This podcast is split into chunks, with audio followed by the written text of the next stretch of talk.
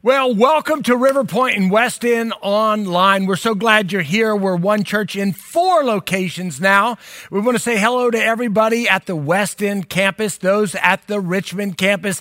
And we're broadcasting today from our Missouri City campus, a beautiful facility. Our fourth campus is actually online. And my mom is in charge of that. So, hello, mom. I'm glad you're watching today. Well, as you've just heard from our musicians, we're beginning a brand new series as we begin a brand new month in June.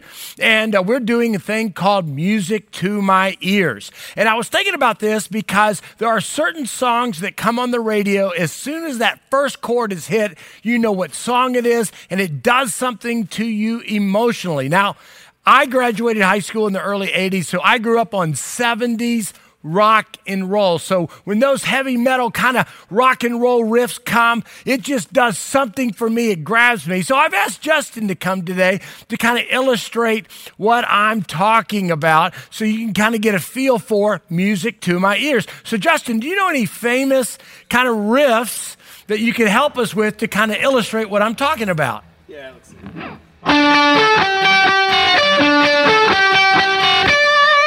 Perfect. Guns N' Roses, right?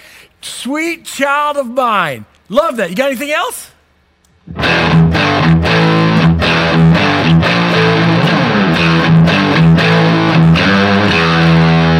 Deep purple. I know many of you are out there right now biting your bottom lip. You know, just, mm, yeah, I get it. That's happening. How about one more? Just one more, Justin.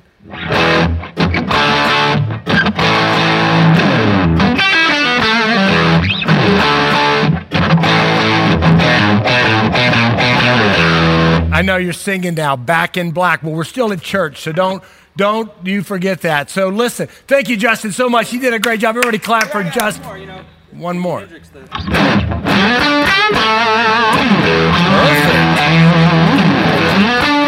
Jimi Hendrix. When was the last time you heard Jimi Hendrix at church? Great job. Justin, thank you again. Thank you so much for doing that. That was so good and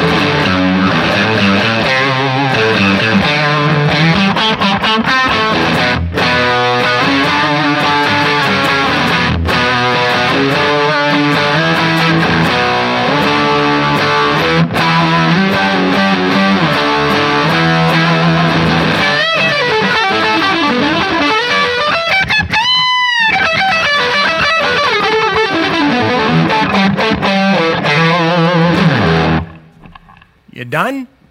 All right, thank you. We get it, Justin. You're a real good guitar player. Get it.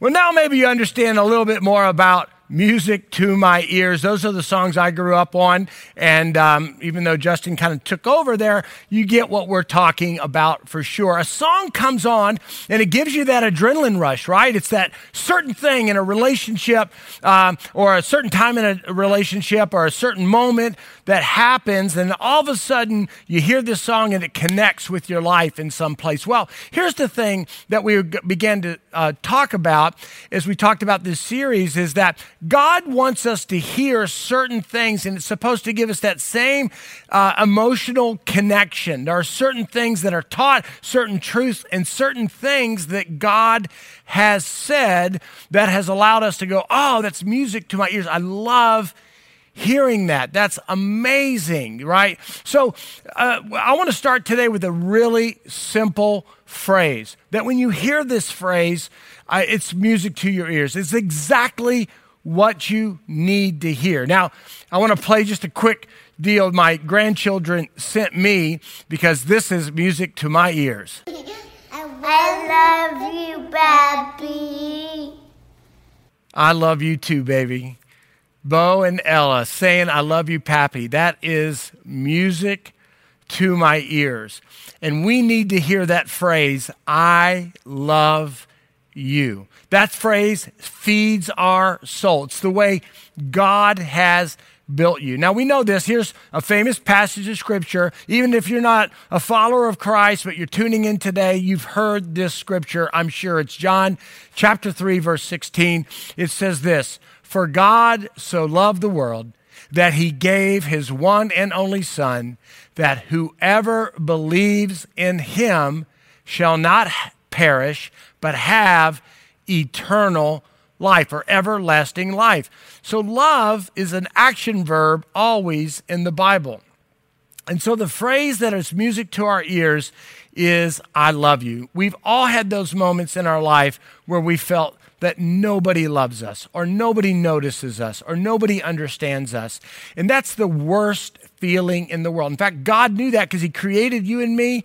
He built us to require, the requirement in His uh, building of us was the fact that we need to experience love and from other people, but also from Him as a creator. That's the design. I don't know if you know this or not, but the purpose of your existence really is to have fellowship with the one who created you. He wants you to have a loving relationship with Himself. And so John 3.16 is, is um, uh, is, is his statement of I love you. And we read it oftentimes like a statement in history or a bumper sticker that we buy in a Christian bookstore. But really, it's the sincere voice of God saying, Listen, I love you. And I know we don't feel that all the time, but I want you to hear it today. In fact, what you need to do, wherever you're watching, stop what you're doing right now, turn to the person with you, okay, and just say, I love you. Ready? Here we go. One, look him in the eye, look him in the eye, and say, here it goes one, two, three. I love you. Now, if you're alone, you should text somebody. I love you. And if this is your first date and somehow you're watching this, it's very awkward for you. And I'm sorry about that. But you get this idea. See, the reason we doubt God's love for us so oftentimes is because of the way we feel about ourselves because we have this, uh, we have a bit of a hard time loving ourselves or seeing ourselves the way God sees us. And most of us know how unlovely, unlovely we can be, how many mistakes, how imperfect we are. And because we have a hard time loving ourselves or accepting love because of these issues in our life, we have a very difficult time believing that a perfect, all knowing God could really love us. It blocks us from hearing, I love you, uh, uh, really deep parts of our life, not only from God, but from other people, right? And so God wants us to hear that today. So we have to do some work. We have to do some work in our heart and life to figure out why can't we experience love from other people or love from God? What's going on inside of us, right? So, hey, God says He loved the world. So I always want to encourage you today when He says God so loved the world, He had you in mind. He, he understood you. He knows all about you. He knows all about those terrible decisions, that bad mistake, all that stuff that you're ashamed of that keeps you from hearing this. He knows about that and he says, I love you anyway. In fact, one of my favorite passages of scripture is Romans chapter 5, verse 8. It says, While we were yet sinners, Christ died for us. And we know Christ died for us because God so loved the world that he gave his son. So while we were yet sinners, in other words, God is not waiting for you and I to get to a place in our life where we've reached some level of perfection or even consistency, right? He's just decided based on his character that he created you to have a loving relationship with you, and he loves you so much that he gave his son so that you could have a good life here on earth and an eternal life after this earth is over. The motivation that God has to connect with you is love. Now, I thought, I didn't go to church much growing up, quite frankly. And so the, I always thought that God's goal for me was to get me to behave. That was kind of my parents' goal, right? My, every parent wants their children to behave. But God's goal isn't to get you to behave. He first and foremost wants to capture your heart and for you to come to grips with this idea that the one that created you loves you, has a design for you, and he wants this relationship with you. So, your view of God often uh, depends on how you grew up, right? It, it, it, it, it deals with your uh, father issues. That maybe you grew up in a religious tradition that, that taught the fear of God as a recurring theme. And and you kept going to church. When I did go to church a little bit in high school, I realized that I would, it, when I would try to uh, keep the rules and do what the pastor says, that I would come back the following week and there was another set of rules and more to do. And I just got tired. I just couldn't do enough. I just couldn't keep up with the list.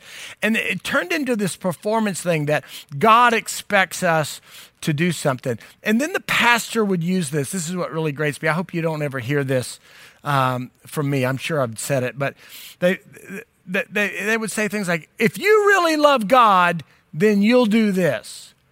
And what happens oftentimes, it's either you'll give your money or you'll share your faith or you'll show up for Sunday school. You'll sh- and what we try to do is to prove our love to God. So maybe it's your pastor or a parent growing up that's just caused you to say, I can't be good enough to earn God's love. So you just quit trying. It's those daddy issues that keep coming up, and it keeps us from the good stuff that God just loves you the way you are. Here's what you need to know listen, any performance based relationship, which is the idea that you have to earn somebody's affection or earn somebody's love, well, that is dysfunctional by definition and it lacks intimacy. If you have to perform to get my attention, if you have to perform to get my love, you'll never get it completely. And God doesn't act like that. God so loved the world that he gave his son. Regardless of whether you believe in his son or whether you don't believe in his son, he acted in love. So he wants you to experience unconditional love. He wants you to um, experience his sacrificial love regardless, this is the scandal of the cross, by the way, that God died for the world, and yet not everybody in the world believes in a loving God.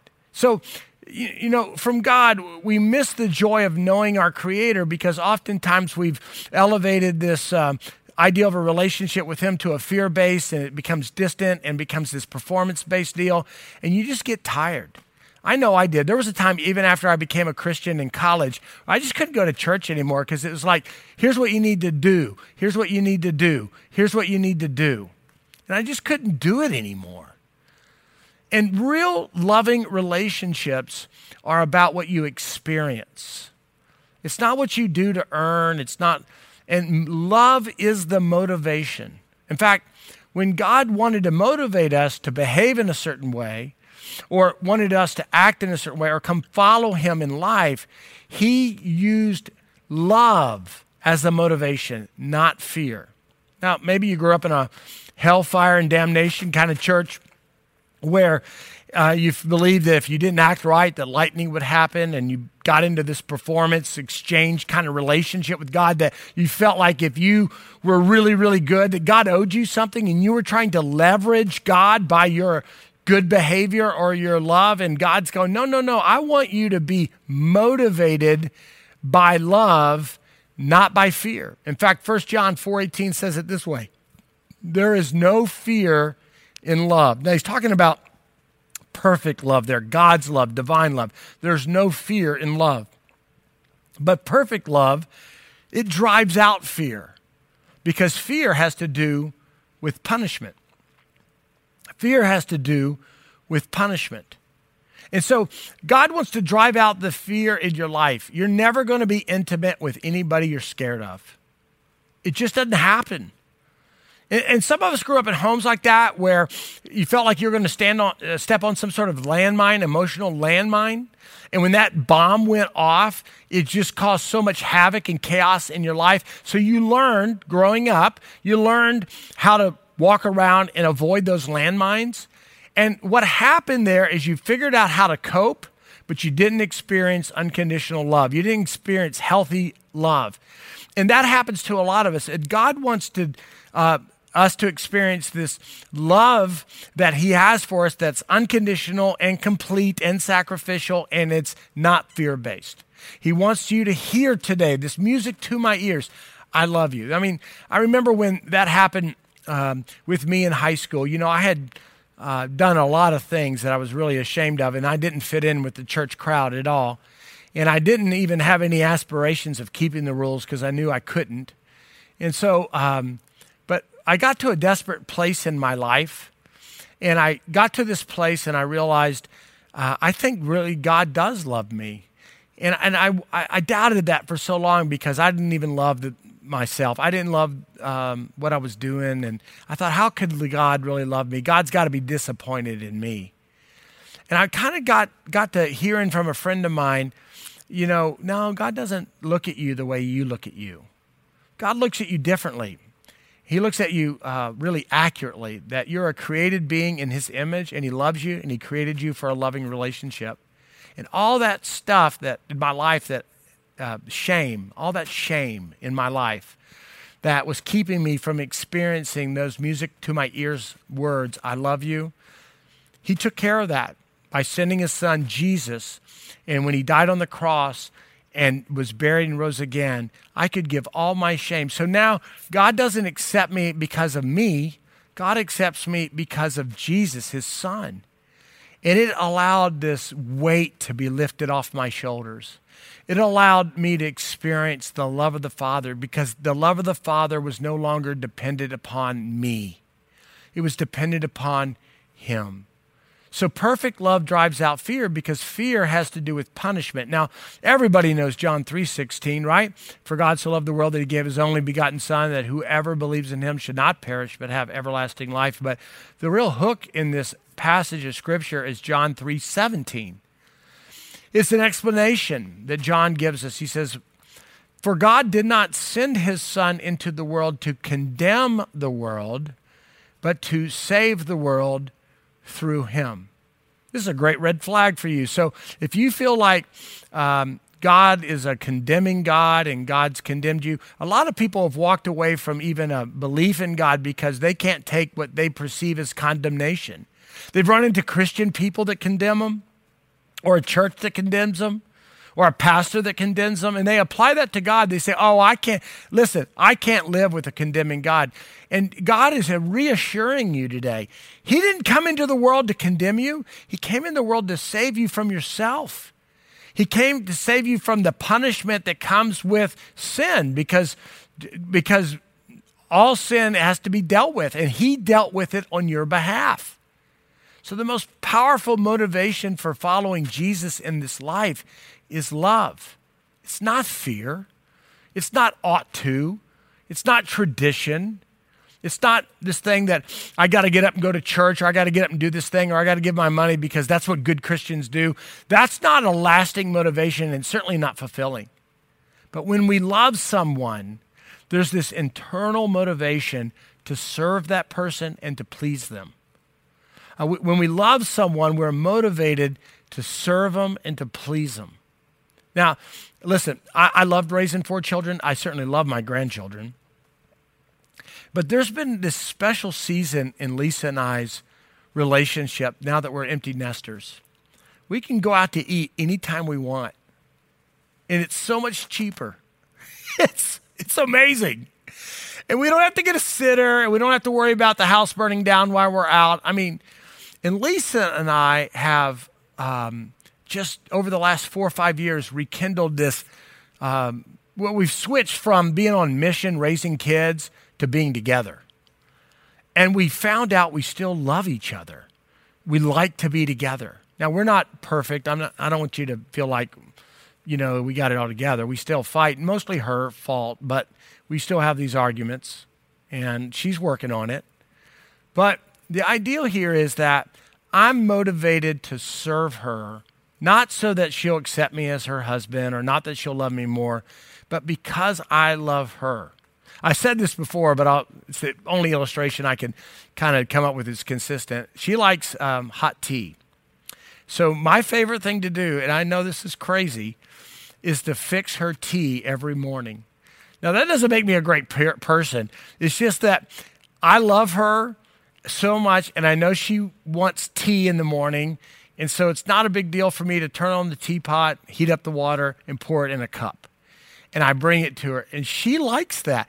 And I'm not doing so she'll go, oh, okay, we're going to have a good day together now because you did me a favor. I'll do you a favor. You see, anytime you get into a scorekeeping situation with somebody, you're going to lose intimacy. And guess what? When you're in a scorekeeping situation, like, well, where's mine? Where do I get mine? I'm doing this for you, but where's mine? What you lose in that idea is you lose the ability to love unconditionally. And your love becomes very conditional. So anytime you're fighting for your own rights, now I'm not saying you're a doormat and you should be, you should speak your mind. You should tell people your needs. I get that.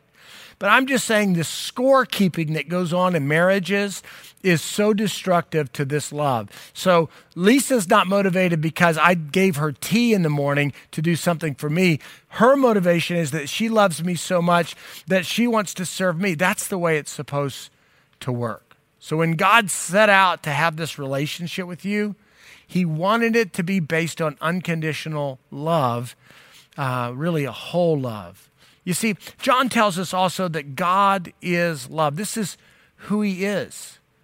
And the reason we are to walk in love and serve him is because we love him. And if you're just doing it out of religious obligation or you think you're going to get a ticket to heaven or you think this is what good people do, you're missing the beauty of those words, I love you. In fact, First John says it this way We love, implying God, we love God because he first loved us.